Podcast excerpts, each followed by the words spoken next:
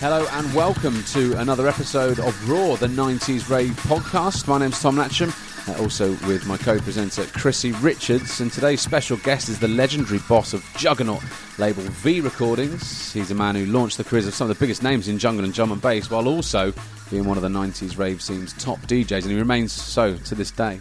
He is also an absolute gentleman and the man with the nicest smile in drum and bass. Where is he? welcome. I need to meet this guy. We'd like to welcome to you Bryan Gee. Hello. Oh, yeah, man. It's cool to be here, man. Big up Tom and the crew.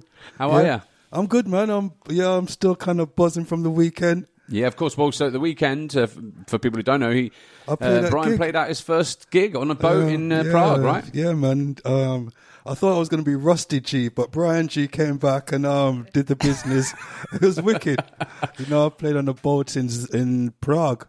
And what was it like? It was amazing, awesome. We just sailed up and down the river until we got outside of Prague for about six hours, and we just played music to a crazy, up for it, having it crowd, and it just made me realize how much what we're missing. And I tell you the truth, you know, I just savored every single second of it. Right, I didn't take one second for granted because we haven't been doing this playing DJing and partying for so long, and so I made sure every second I enjoyed. You get what I'm saying? I savored it. It was just amazing, and it's just kind of got me kind of wanting more again now because during lockdown now I've managed to kind of accept Saturday night. I'm I'm just going to be watching Netflix or sitting in the garden or whatever. And it's kind of, I'm getting used to it now. You get what I'm saying? I'm not kind of like having cold turkeys, like, you know, 'cause some, everyone's different. And I've seen some people reacting different to not being able to, to continue working. And some people are like almost having nervous breakdown, some DJs or performers and artists, because it's what we love. And so it's very hard to just lose that and find if you haven't got other things in your life that you can focus on and deal with, it, it, it can be a weird place that you find yourself in. And I've seen some people really not being, you know, because it's it's the center, it's the whole of their life. You get what I'm saying? And for me, it is the whole of my life. You know, I've been, you know, running V for like 27 years now. I've been DJing for like 150 years, right? So you look really good for your age. so music is completely everything. You know, I wake up in the morning and it's about the label. The weekends, it's about DJing. You know, promoting parties or whatever. Everything I do, you get what I'm saying. I mean, if if I've got to put like, I can't even put curtains up. I got to call my brother because I don't know how to do anything else. You get what I'm saying? Because all I know is music. Since I was a little kid, I used to play sound system. I got into music really early from I was like 13, 14. And so I didn't do much at school. I skived school. Is that the word you use, skive? Yeah. I didn't go to school and I was just playing music, music, music. I had to make it through music or it was just that, that or nothing. And so this is my life. You get what I'm saying? And a lot of people are the same as well. So it hasn't been easy. So, but with the label now, fortunately, when the lockdown happened, you know, the label just kind of blew up a bit more in a weird way because I was scared thinking, oh, everyone's going to be skint, saving their money, staying indoors, not being able to spend money. And I just put an album out, this album I was working on for like a year and a half. And we just released it the week of lockdown. You get what I'm saying? I was like, nah, to my label manager, shall we put this back? And he was like, nah, nah, nah, let's just take a chance. We can't do that now because distributors have got it. It's all in like ready on Beatport, this, that. So it's too much just to, to, um, to change. And weirdly enough, it's been our biggest seller for years. We've had the most download sales. We've had the most t-shirt sales, merchandise sales during lockdown. It's just been crazy. So for that side of the business, it's been great because people have been sitting down uh, indoors just doing nothing. So they're buying music, downloading music, buying gear. So that's worked out for me. But um, missing the gigs. Do you remember what gigs were like? I've forgotten. I'm quite jealous about this Prague. yeah, I boat mean, I mean, I was getting, a, as I said to you, I was getting a lot of green eyes and red eyes kind of coming through my inbox over the weekend. No, in not in a bad way, but just like DJs and punt, even punters like really angry because I, I posted some clips on um my Instagram and it was just people were like, you see, how come they can do it and we can't do it? So people were more having a go at the British government and our setup here seeing what but you know as i said to you the people in prague they locked down really early. They locked down in march because i was even nervous going out there. I said i was fully tooled up gloves more gloves mask more mask you get what I'm saying hoodie the whole thing and then when i got there you know i was ready for the fight the war whatever i was prepared for it you get what i'm saying and like when I got there, there was no one wearing masks from the whole of two days in Prague. I didn't see one mask because of how they dealt Well, with so it. you're, you've got another gig in Zurich coming up, Yeah. uh, which. Do, do you think that this is likely to actually? This is where you're going to start. You guys are going to start getting your bookings Yeah, well, I- I- abroad. yeah, I think there's a few like you know, it's not everywhere because you've got places like Spain and Portugal and other places that are really like you know spiking and whatever. But there are places in Europe which over a few months now have just kind of like had a low, low, low like percentage of people with COVID and they got in line. They you know I mean they locked down their borders early and so they haven't got such so much of a problem. And um, they're getting on with things in a, a few places. So. When do you when do you have, anticipate that things might get back to normal in, in the UK? Oh, or do you mate, just what, what's, what's the thing. chat among you guys? This is weird, you know what I mean? Because you know when it first started, we all kind of just writ, writ off the year. We, as far as we're concerned, there is going to be no 2020. That's it. 2020 is done. And over you know over the last few months, things have changed because we just no one knows what's happening next. You get what I'm saying? This is out. And over the last few months, you know, we've seen bars and things developing and changing. And now there's places where they want to do outdoor events and stuff like that. So I wouldn't have thought that, uh, um, you know, when the first lockdown started, I didn't think any of this would be possible. So there's a few things that are starting to kind of like open, open air events and, you know, drive, like, try, is it drive by things like, I think that's something else. you know, like um, the Yeah, just drive-ins. Drive-ins. Yeah. drive Not drive-bys. You don't want that. That's uh, that's something wholly different. yeah, drive-ins and stuff like that. So um, there's a, people are just. I think people are thinking more about ways of trying to make things happen now. Because you know, because a lot of things, desperation. You know, people are going down, clubs are going down, and staff and people are losing their jobs and all that. So people are scratching their heads and trying to find a way to make it happen. Do you think that the the scene, the UK dance scene, will ever return to normal, or Oh, please, I hope so. Don't say that. I mean, um, I'm I'm one of the ones um, that kind of like I'm optimistic and I'm thinking like you know, you know, this is going to be blown over by next year. I mean, I'm, I'm, you know, my all the time I've always looked as like the end of the year. Although I don't know why, because no one knows how long this is going to last, and it could last longer than we think. You get what I'm saying? But I've always thought to myself, round about the end of the year. Hopefully not, man. I mean, uh, you know, I'm trying to be positive and stuff and looking at a few places in Europe, but then when you look at other places in the world and you see it spiking again and you're thinking, wow, you know, look at that, you know, Malta. We was all getting hyped to go to Malta. I'm supposed to be playing in, in Greece for us in September. It's supposed to be like a big party in Greece, but I'm hearing now that Greece, Corfu's kind of is spiking and Oh, there you go. You possibly just going the- onto the you just quarantine put list? the nail in the coffin. Just- Thanks. I was holding on. Sorry, for so, dude. You, Sorry. you, you and your sit down. Well, I told him about the rave that's coming up that he's playing at, and I, I informed him uh, just earlier that it, it's actually going to be a sit down rave, and the, the disappointment on Paul Bryan's face Oh. was, I was something. I can't say I sorry. blame him. To be fair, I mean, who goes to a rave to sit on. down? I'm just grasping on anything. I'm a big, I'm a big fan I'm of just- sit, the idea of sit down raves. I've got to say, Yeah. uh, it's, a, it's a thing we keep coming back to in this podcast. I'm getting old, my legs are getting tired. I quite like sit down and uh, listen to some music, but I can I- imagine as a DJ, it's probably Right not, we take not the anything. same. we would take anything right now.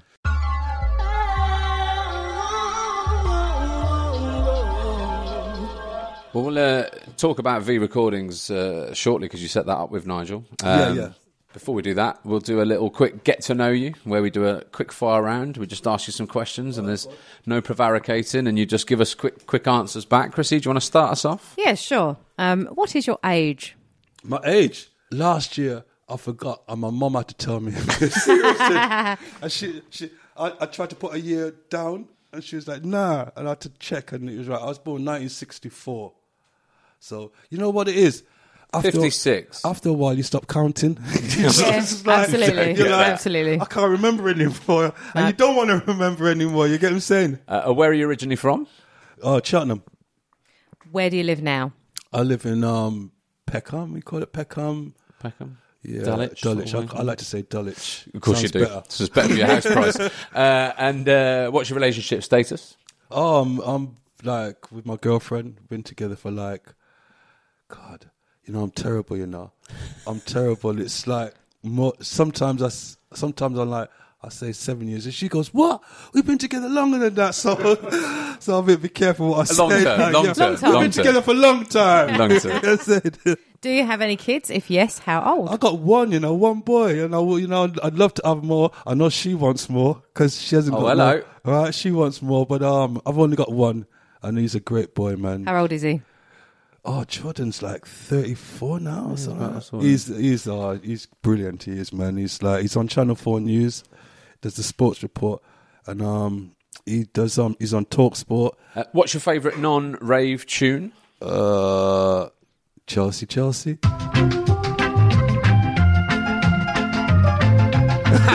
Liquidator. He's a big Chelsea Gotta be fan. that one there, man. that makes me happy every time I hear that. Serious.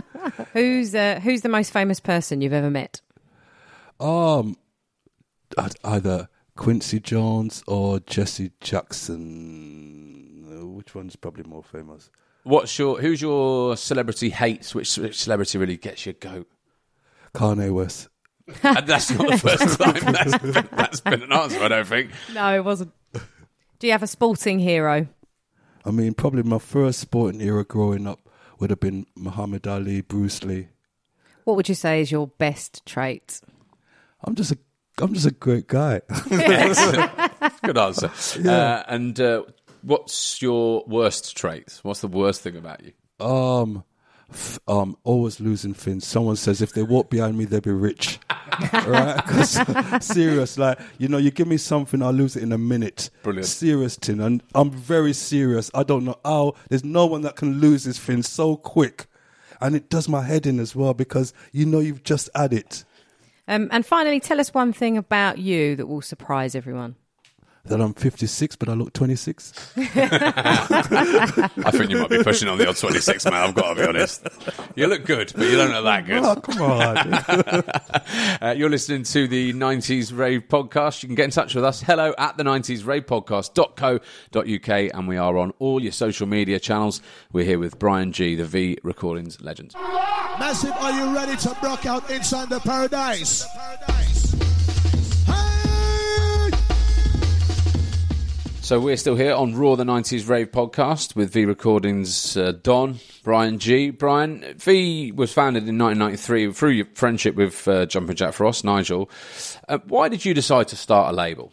I was working at Rhythm King Records at the time, and um, I was just doing like club promotion. It was all like Rhythm King was a very kind of commercial based label. You get what I'm saying? You know, you had your Betty Boo.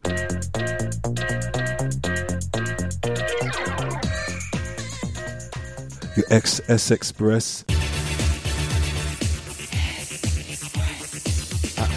First album I bought was Betty Right. Boo Yeah, and then you had, and then you had, then you had like, on record. then they went a bit cutting edge like Baby Ford. Remember Baby Ford?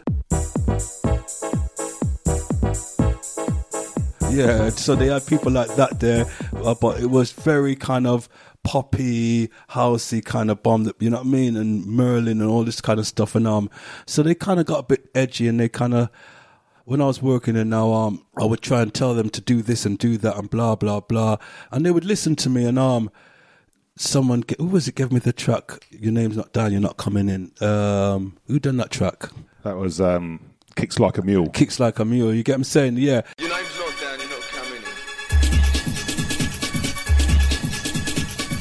And so someone someone sent me the track, and I went to Rhythm King, and I was like, "Yeah, you need to put this tune out," and blah blah. And they did, they didn't want to put it out. They just thought it was a joke tune, silly tune. You get what I'm saying? And it ended up being a number one. And so they they thought, ah, shit, Bryan Bryan's talking a bit of sense here. You get what I'm saying? So they stopped ignoring what I was saying. You get what I'm saying? And then like I was playing tracks like um Moby Go.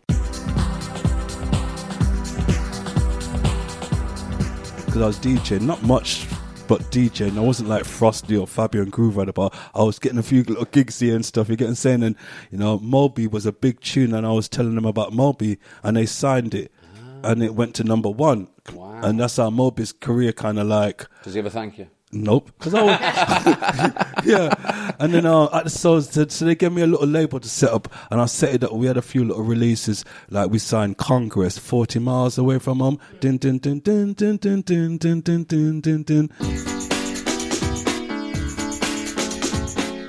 R&S was kicking ass at the time. You get what I'm saying? R&S Records was really kicking ass. So I was like, yeah, man, these tunes, we need to sign these tunes and all that. So um, we invited Renaat over from R&S and um, we did a deal with with R&S Records. You get what I'm saying? And um, to, to put out everything from R&S, we would put out in the UK. You get what I'm saying? So that was a great.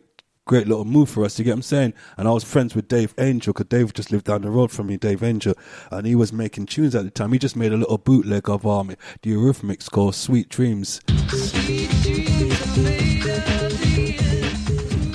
RCA put it out or something like that. We gave some of Dave's music to Renaat at R&S and he loved it. But he um he signed him to um R&S Records and everything was going good. And then one day I went to really, so we, you know R&S UK is popping off. They're giving me this label called the White Label. We signed another track by George Kelly called "What Have You Done? Where Did You Go? Is it all in air for me?" You remember that tune? Yeah, of dun, course. Dun dun dun. Dun, dun. It was Yeah. One Tribe featuring Gem, wasn't it? That's it, yeah.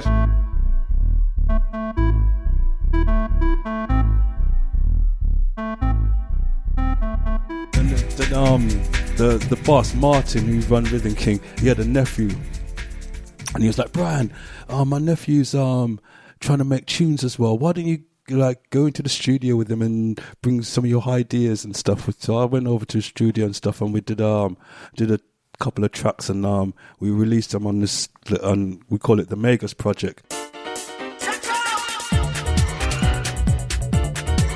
and we released them on um, Rhythm King as well. It's just a, a, a second label from Rhythm King or the white label, and so we put that. And just after that, I went into the office one day because apart from that, we used to do club promotions, and so like um, we used to mail out all the shut up and dance early stuff. All the that time Rebel MC was called Rebel MC, and we used to mail out all his stuff as well. And um, we was the first one. I remember when Johnny L, um, Urchi So and all that came into the office. And um, that time it was his first tune, you know, Johnny L and all that. So it was my job to go to Rage and wherever and find Fabio and Grooverider and all the DJs and EUR, give them all these hot TPs and all that. So you know I mean? That was my job at Rhythm King to service the DJs and stuff. So I was loving it. And um, they just said, yeah, we're gonna have to make some cuts and close down a few of the labels and stuff. And yours is gonna be um, your department's gonna be one of them.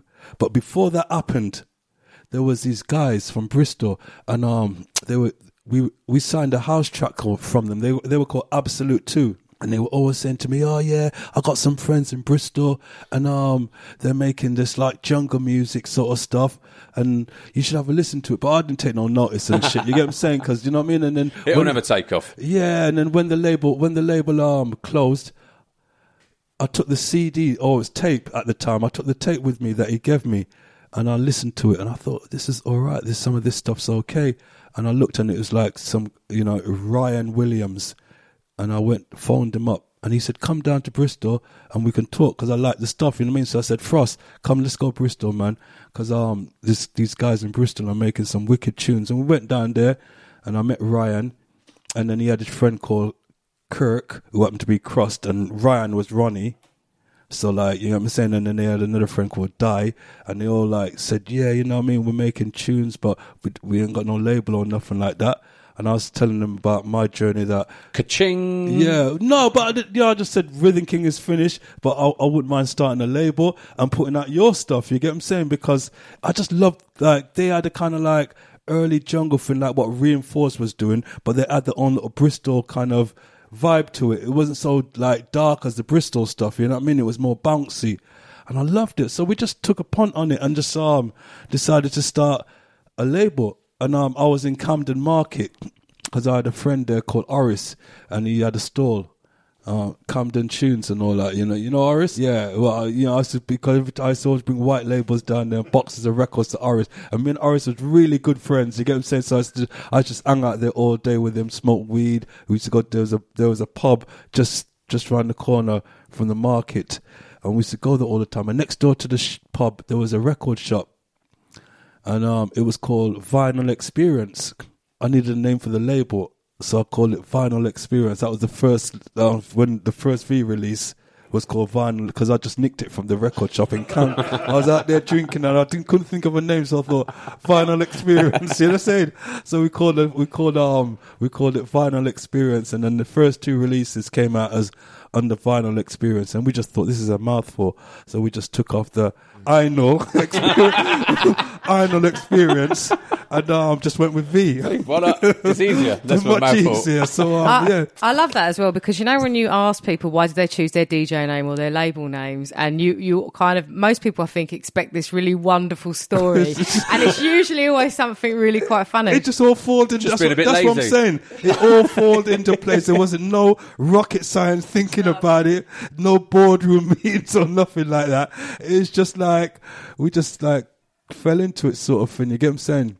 Drum and bass is uh, often regarded as a London thing, and there was a documentary recently, the Terry Turbo documentary, where it was Uh-huh. like talking about London being the home of drum and bass. Being someone who's lived in London but actually pushed a lot of Bristol artists and the Bristol sound, does that narrative annoy you? No, I understand it. I understand it because if you even talk to some of these guys as well, if you talk to the Bristol guys and all that, they would say, you know what I mean? Their influences was listening to like Bukem, Hype, and all the things that were coming out of London. So I think they understand Putting it. giving it a Bristol, giving it a but Bristol they just, twist. Yeah, they just brought their influence to it. But you- you know, it was a more, it was very a London-based thing. You had like DJ SS doing a lot of stuff up in the Midlands, mm. And and then um, apart from that, really, it was just more. Moving Shadow doing their thing up over in um like Artford and um Ipswich and all that kind of area of the um the country, and that was it. And then the further you went up north, it was more of a happier, hardcore sort of sound. You get what I'm saying? So it was, you know, Manchester and all that. It was more your, your piano-y kind of hardcore stuff. But down south more, it was more bassy, more rolling, more jungly, more urban. You get what I'm saying? And um, so it was London where that kind of original sound originated from. We would love to continue bringing you quality content, but with better and more up to date equipment. If you could chuck some pennies in our direction and help secure the future of this fantastic project, that would be awesome. Our GoFundMe page is gofundme.com forward slash the 90s rave podcast. Now we're going to give some massive big ups to some generous, generous, generous folk. They are Halcyon and Jay Ransom, Mark Simmons, aka Hovis Buns, Ruben Whirlage, Mel Casey, Tom Evans, Tom Lloyd, Arthur Roski, and Ica Green. Thank you very much from all of us at R.O.A.R.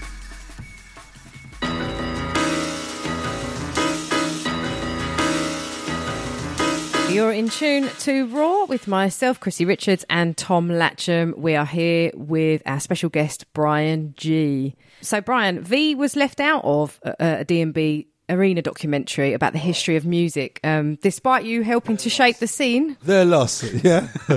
That's all I it, can say. it caused a stir, didn't it? How did you feel about Yeah, it? but it caused a stir. But you know, I wasn't really angry about V not being in it. That wasn't that wasn't what we were angry about. We were just angry about the documentary itself. It kind of like they had said at the time when they were doing the documentary, drum and bass history of doc history of drum and bass through the eyes of drum and bass arena. No one would bat the uh, you know eyelid about it because it's through it's their vision. And everybody knows drum and bass arena can very focus on a lot of the commercial side of things as well. But they kind of branded it as the history of drum and bass jungle so when you're going to do that You got to do it properly. You have to do your research and you, re- you- if- remember. if, you're yeah. doing it through certain your eyes or whatever, then you can get away with. Well, this is how I saw it. You know what I'm saying? This is how I see it. But if you're going to make this look like the history of drum and bass and jungle, make sure you you know make sure you do it right Mm. because you're gonna get you're gonna get a lot of flack if you don't. And that's what and that's what my beef was was that I looked at the documentary and it wasn't because V wasn't in it, but it just wasn't covering for, for something that was taking that title, the history of drum and bass. It wasn't covering the real history. And a lot, so we was angry because a lot of people were miss important people that probably weren't your cool weren't cool names now weren't like oh they're not Chase and Status or they're not sigma or whatever but without these guys shit wouldn't happen and wouldn't be at this stage where it is now you get what i'm saying so don't try and write history and rewrite history and because uh, you know i've got people like this guy in the office particle he's a young producer uh, at- at critical but he's like 21, 22, some he's young. You get what I'm saying? And he's well into jungle. If for him to sit down, he's sitting down and he's watching that documentary, and that's the history of jungle drum and bass as far as he's concerned, because it's coming from a a, a good source, drum and bass arena. So if you're gonna let the kids and all that, like you want to educate them, you gotta make sure it's right. You get what I'm saying? Because they're seeing that and they're thinking, oh, I see Sigma in there, I see Chase and Status, and oh, what's not to be? How did Drum and Bass Arena react to your uh, upset about this? Well, they they up the next day they call me and they apologize, Right. And because I know them guys, I think about it. I know Risky and I know the guys behind Drum and Bass Arena, and I said to them, "How the fuck did this get past? How the fuck did you lot sit down at the end of this documentary when it was made and said, yeah, we're happy? How could you have done that? Because it missed so much important things, important people, and it said so much wrong things as well that made me angry. You get what I'm saying? And so I just thought to myself, from a you know people that have been in, I would expect this from some people that came from Netflix or some people that don't haven't, haven't got a clue, but we oh we're gonna make some drum, drum and bass documentary. So if that was coming from Amazon or something, I would expect that from them, but not from Drum and Bass Arena. And so that's um it wasn't in V, no, but how can you make a documentary about drum and bass? Shy FX is not in it. The Shy FX, Ray Keith is not in it. DJ Rap's not in it. Brazilian drum and bass is not in it, which has been so you know important to the development of of drum and bass. You know, no DJ Marky and people like that in there. Uh, Bristol, the only person they talked to was Roni Size. It's just so much was I can go on and on and on and on. So much important things, and then they they're spending so much time talking to take that. They can put, you know what I mean? Take that can get, you know, no disrespect, but what the fuck's take take that got to do with drum and bass? Oh, it's because it's take that, and it's like, oh, come people recognize that bullshit. So it felt to me was like, oh, let's just get all the cool names on this that are into drum and bass more than do a proper documentary. Do you feel that V often doesn't get enough credit? Um, it doesn't bother me.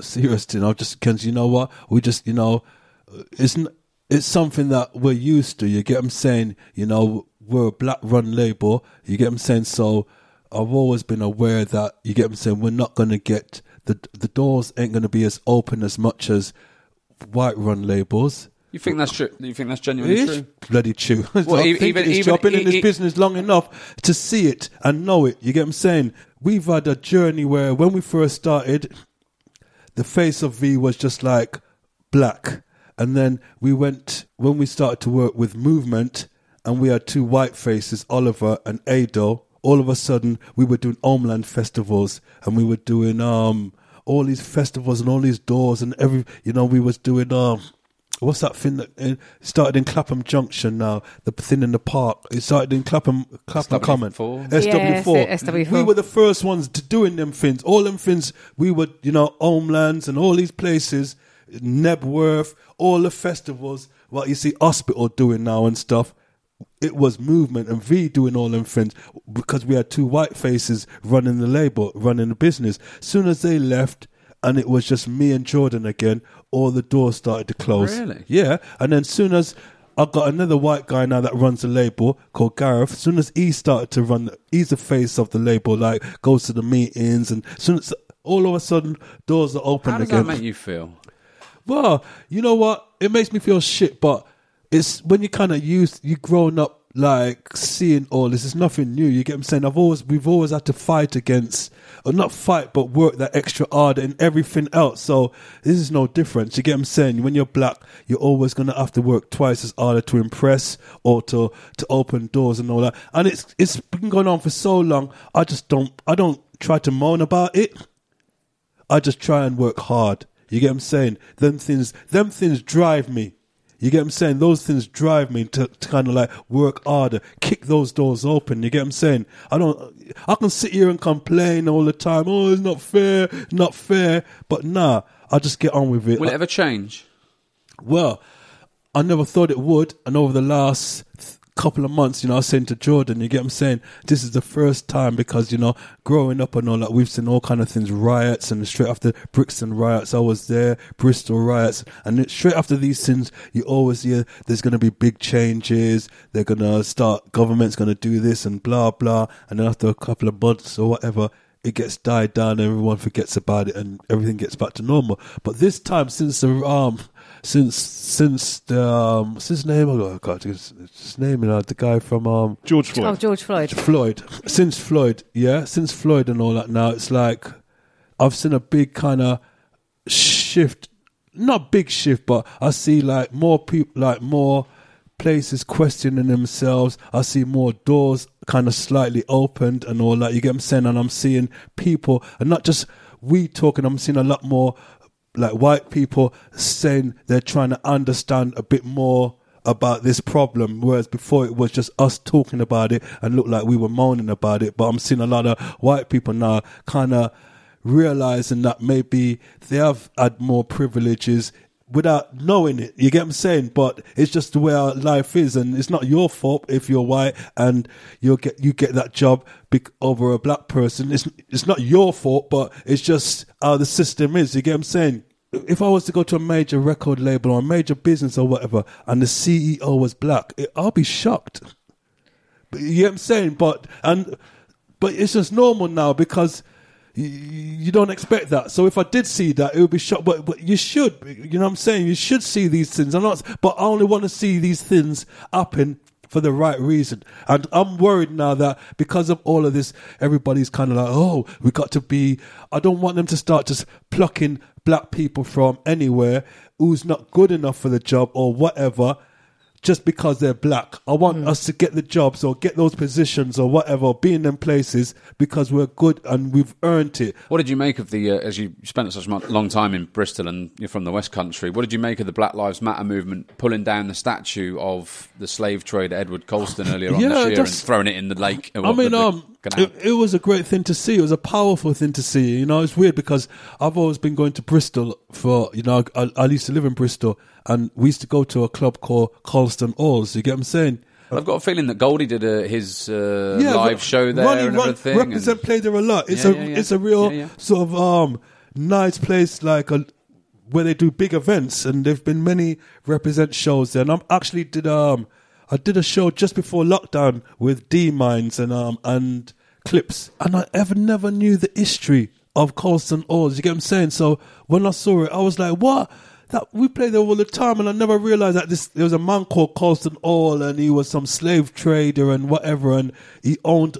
Yes, uh, that's- that's how he made all his money, and there's basically, Schools, yeah. There's schools called Colston. This and Col- there's a lot of things in Bristol called Colston, and I never ever realized the the what it meant. We, you know what I mean? So that was surprising. And when I saw them pull it down, I thought to myself, good on them. You get what I'm saying? Because how can you have a statue of somebody like that, uh, you know, paraded in the city who's done, who's, d- you know, done all those things? But I do believe that if you pull it down, you should have at least a state, uh, uh, uh, a museum or somewhere where people can be educated and learn about these so they should be in museums rather than as statues. Yeah, yeah, and I think oh they should be placed in a museum Mm, or something, and so because I don't think it should be hidden all this history. So pulling it down, it's like hiding the history.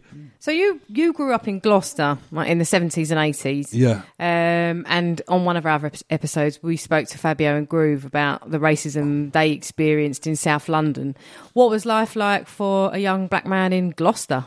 It was what you just grew up. You know what? It's like when you grow into something and you know you get you just don't know any different.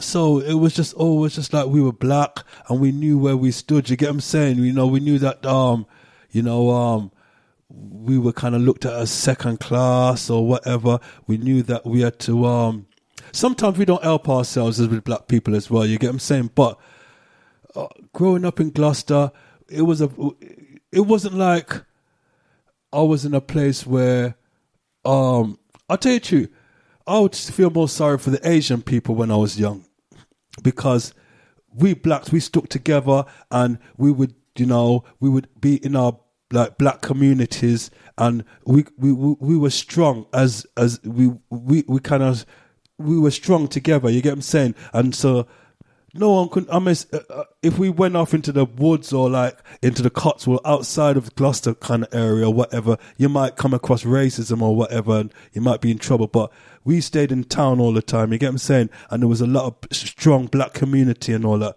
so the, the racism was more aimed at the Asian people. People would call them back then, I don't know, Pakis. I don't know if they use that word anymore. I'm sure some people still do and Yeah, definitely was- shouldn't. and- Twats, obviously. Pakis and all that. And um, Asian people were more, they weren't so, they were together because they were very, but they weren't aggressive or they didn't show that kind of sh- like, we're not having it. We're not taking no bullshit from anyone. And so they were looked at as the weak sort of, um, people to pick on. You get what I'm saying? So white people would be, or the the, the races and people, whatever, they would pick on. It would be more race in Asian people getting attacked or whatever. You get what I'm saying? Because that they didn't have the gangs to kind of fight back or whatever. Like we blacks now, if someone up to, we, we would call all our boys and ah, we'd have a go back. You get, and some people saying, boy, I ain't fucking with them Jamaicans, man, because you know, it's just too much. Are you a, are you a, are you a, a tasty bloke? Can you handle yourself? Back in the day, I used to, yeah, yeah. I could, you know, I mean, you're 56 now, and you really shouldn't be rolling around having fights. I mean, that would be very unbecoming. But I could find myself Okay, around the ring properly. okay, You know what I mean? But I was, you know what I mean? I was, I was never a fighter. I was a lover. but um, yeah, the the Asian thing. Them, they would get picked on more because they were looked at as more weak, and so um, growing up in Gloucester as a black, we just stuck to our own, and it was there, but it, it wasn't something that was like, oh, was that to kind of like be careful when I'm coming home from school because I might get, you know what I mean? I'm DJ, can't even remember his name, Luna-C, and you're listening to, and now I've forgotten the name of the podcast. And soon we are going and sing set speed, set speed, set speed, set speed, set speed. Listen carefully again. So you were an early admirer um, of a number of current big name artists, uh, which include Dillinja, Roni Size, Reprazent, um, and released some of their earlier tracks. Which really means you're to thank for helping them to become such prolific Yeah, yeah. artists. I, I Um, mean, I, I think anybody would be stupid not to have done that. Really. But how does that make I you feel? so it makes me feel like I just did what anybody else would have done because sometimes I don't want to sit here and take massive credit for releasing badass Dillinja tunes and badass Roni Size tunes because I think it's a no-brainer. You get what I'm saying? You know, I just think I was just. But you must that know. But you must have known that they were amazing. These guys, Yeah. because you must have got, come across loads of stuff yeah, that was Dillinja- rubbish, and you yeah. wouldn't put it out. That's right. Dillinja was a guy that just grew up from round our ends. He grew up in Brixton where we lived. You get what I'm saying? So he was always kind of like a fan of watching us, what we were doing and stuff. So he was influencing. He used to get the tape packs of me, Frost, Fabio and Grooverider and stuff. And he was very into Shaka and all that sort of stuff. So he grew up listening to us and his influence would be from sets we played and all that So you, stuff. are you, uh, you are you his hero? Um, uh, if you was to talk to Karl, it, I'm, I'm not gonna lie. If because uh, me and Karl are like really cool and we still get on up to now. And if if you know, sometimes I'll just say shut up, Karl. But he would get drunk and say. It's all about Bryan Gee, you know, and so uh, you, you're trying. I mean, like- everyone could use a friend like that, And I'm to be honest. how can the king Cut Dillinja kind of be giving me prop because he is the king. You get what I'm saying? So, but he, I sh- he would look at me, Frost, not just me. He'd look at me, Frost, and Fabio and Groove as really important influences that that he could feed off and get his vibe from. You get what I'm saying? Because he was too young to go out to clubs or parties. You get what I'm saying? At the time when he was making music, I remember Dillinja when he was making tunes, and he was a young, young kid. He couldn't even dare come. I didn't think he'd be allowed to come to a party. So that's how young he started. But he needed to get that influence because he wasn't going to clubs, so he needed to hear that influence from somewhere. And he had a guy called Raf who we used to go raving with, and he used to live next door to Dillinja, and he would give him all the tapes, and that's where Dillinja learnt it from. So he would always kind of look back and say, Bryan is it was important, not just like you know in letting him know what was going down. And did you know that Dillinja was going to go on to be Yeah. massive? And the same with Roni You Size, of course, because won the, the Mercury Music Prize in Dillinja just 1997. had that sound. He just came right, and no one sounded like Dillinja. He just like had that bass and the way he done his breaks and stuff because he wasn't copying anyone.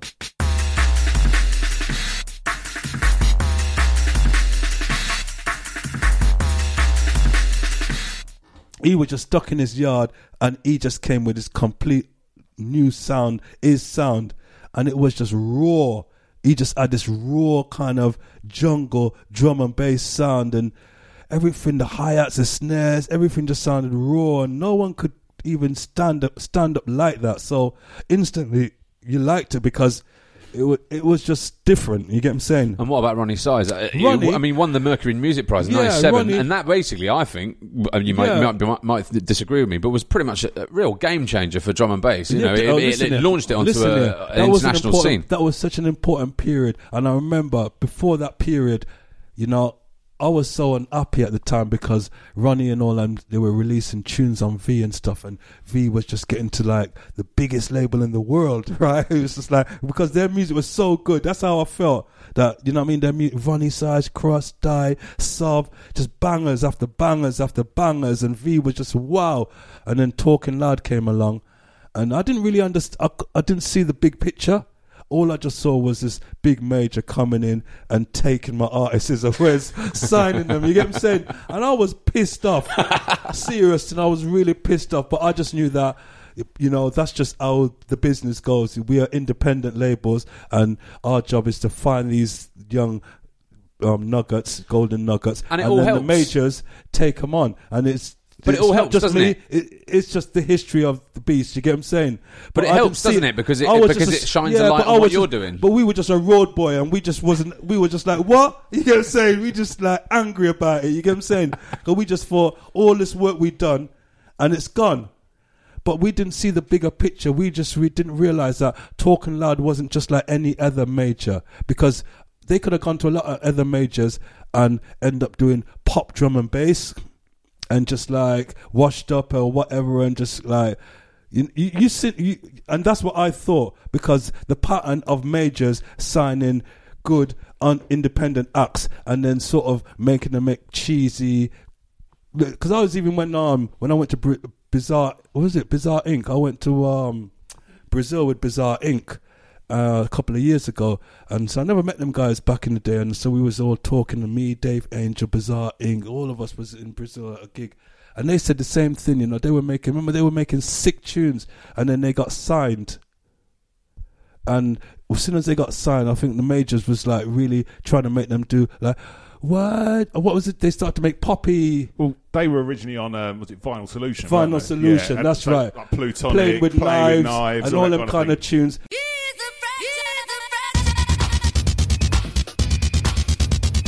Yeah. And then, oh, you got to be mine. Why? Dun, dun, dun, Rubbish. dun, dun, dun, dun, dun. Well, it was the same with- we- so we- we you can see the big difference, and that was the major influence, kind of like cheesing them out, sort of popping them out. we which- interviewed Luna-C, and it was the same thing with with with after he released Smarty, uh, Sesame's Treet with Smart E's. They then Sesame made him try and do a man. ballad. There you go. So, so, so for me, that was my vision of where this was going to go. You get what I'm saying? But I didn't, re- you know, I didn't. I should have realized with a cool cat like Gilles Peterson behind talking loud, that was never going to happen. And what happened is he just kept said, "Boys, just continue what you're doing, but they enhanced it. They just kind of like they put vocals on the music. You get what I'm saying? Because it, at the time, the the stuff on V was just raw jungle, set speed, fashion, trust me, and they brought vocals to it and you know made them into songs. And also they invested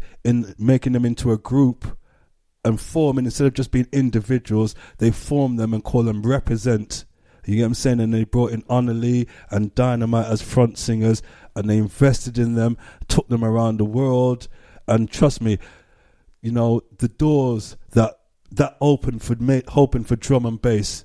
You know, if they stayed to V, would we wouldn't have got nowhere. We wouldn't even got one step up those stairs. You get what I'm saying? Yeah. So I got I got a funk talking loud for serious. I got Yeah, you know yeah. I had to take my words back and thank them because they you know you know how much people I'm meeting now all over the world and they saying to me their first experience into drum and bass was hearing Roni Size live Mm. in an environment not like your normal um fan but uh, out you know what I mean because Outside the raves. out yeah because they could with the investment of talking loud they managed to Gigs.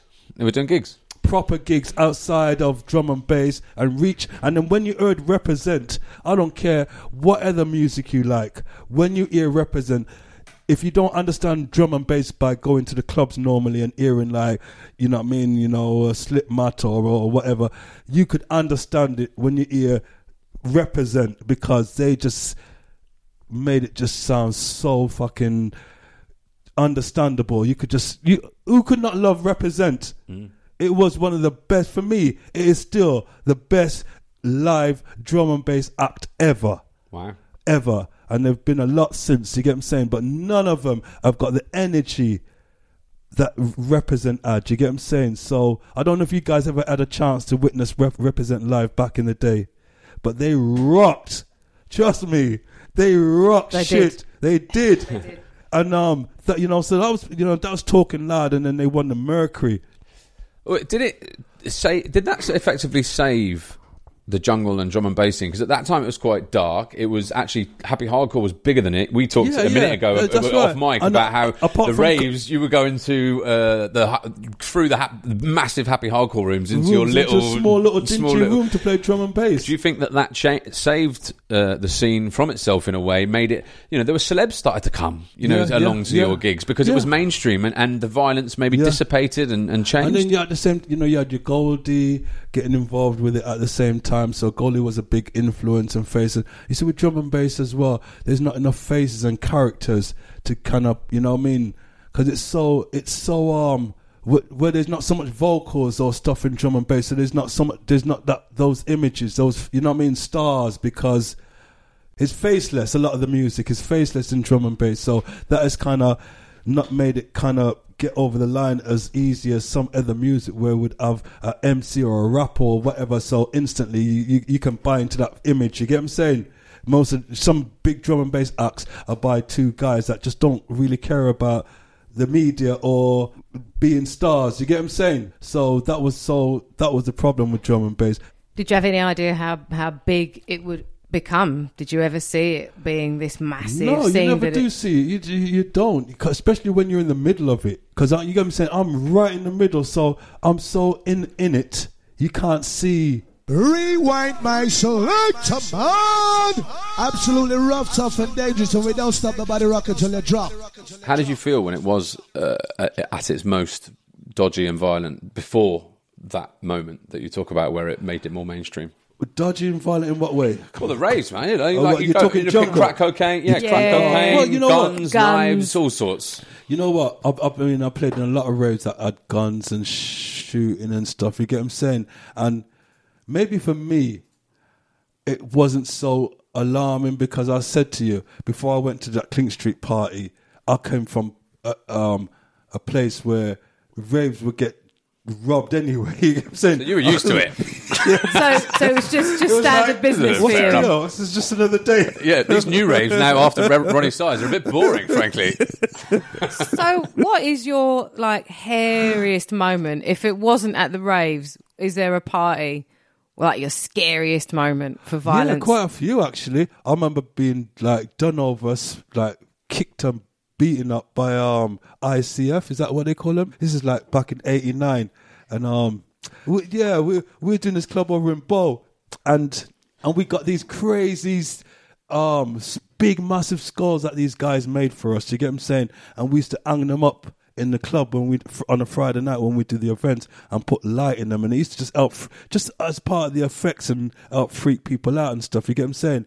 And we used to take them down and all that when we weren't doing the raves, and then like someone told us that um some some boys are having a rave um using it using a nightclub using our our effects and stuff you get what i'm saying? So we're like i don't know nothing about icf or nothing never even heard of icf before in my life you get what i'm saying? Jimmy swallow who's all i've never heard of these guys you get what i'm saying?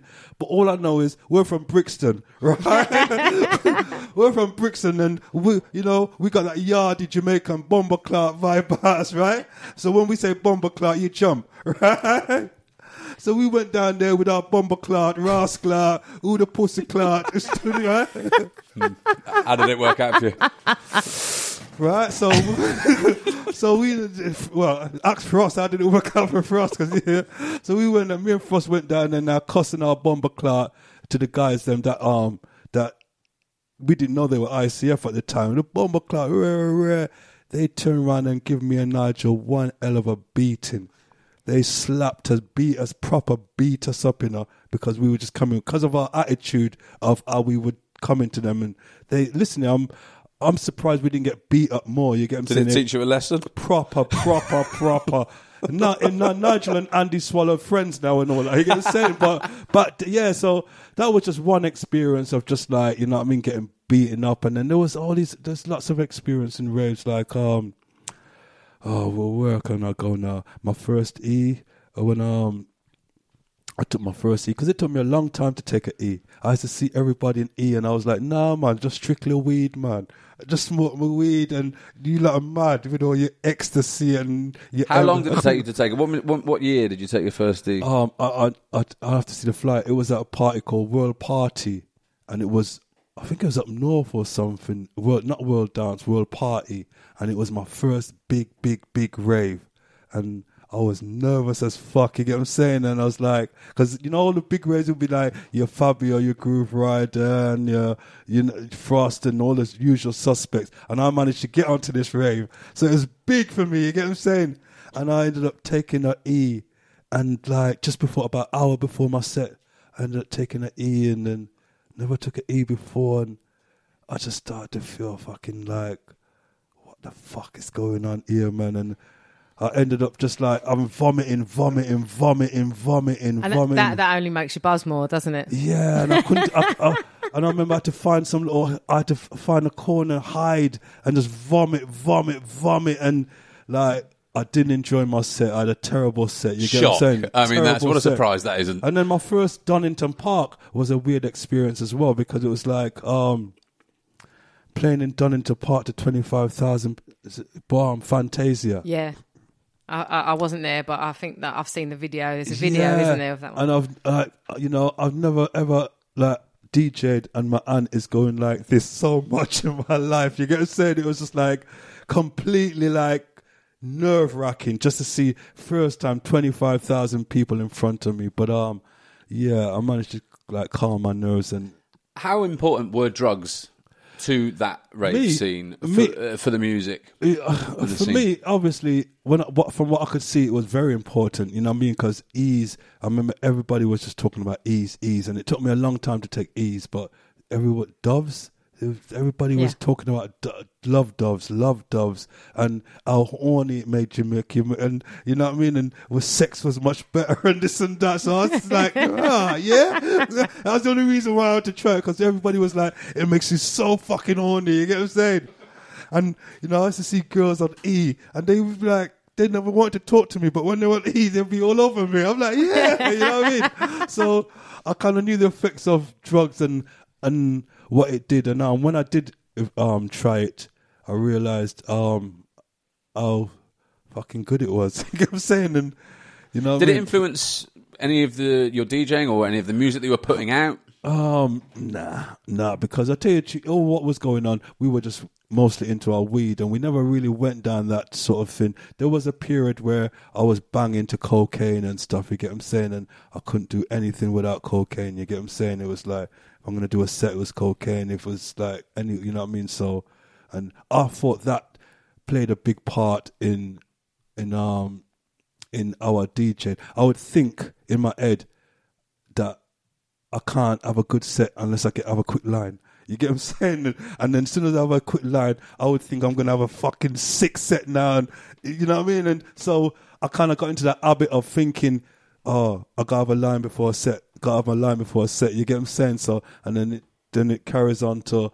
Gotta have a line before I do this. Gotta have a line before I do that. Before you, gotta have a line before I go to bed and wake up in the morning. And when did you realise that wasn't a good idea? Huh? Just seeing, just seeing the damage and all that. You get what I'm saying that it's doing to everybody. And you get what I'm saying, and to myself. You get what I'm saying, and eventually it would make you feel. You get what I'm saying, and you realise that you know what I mean.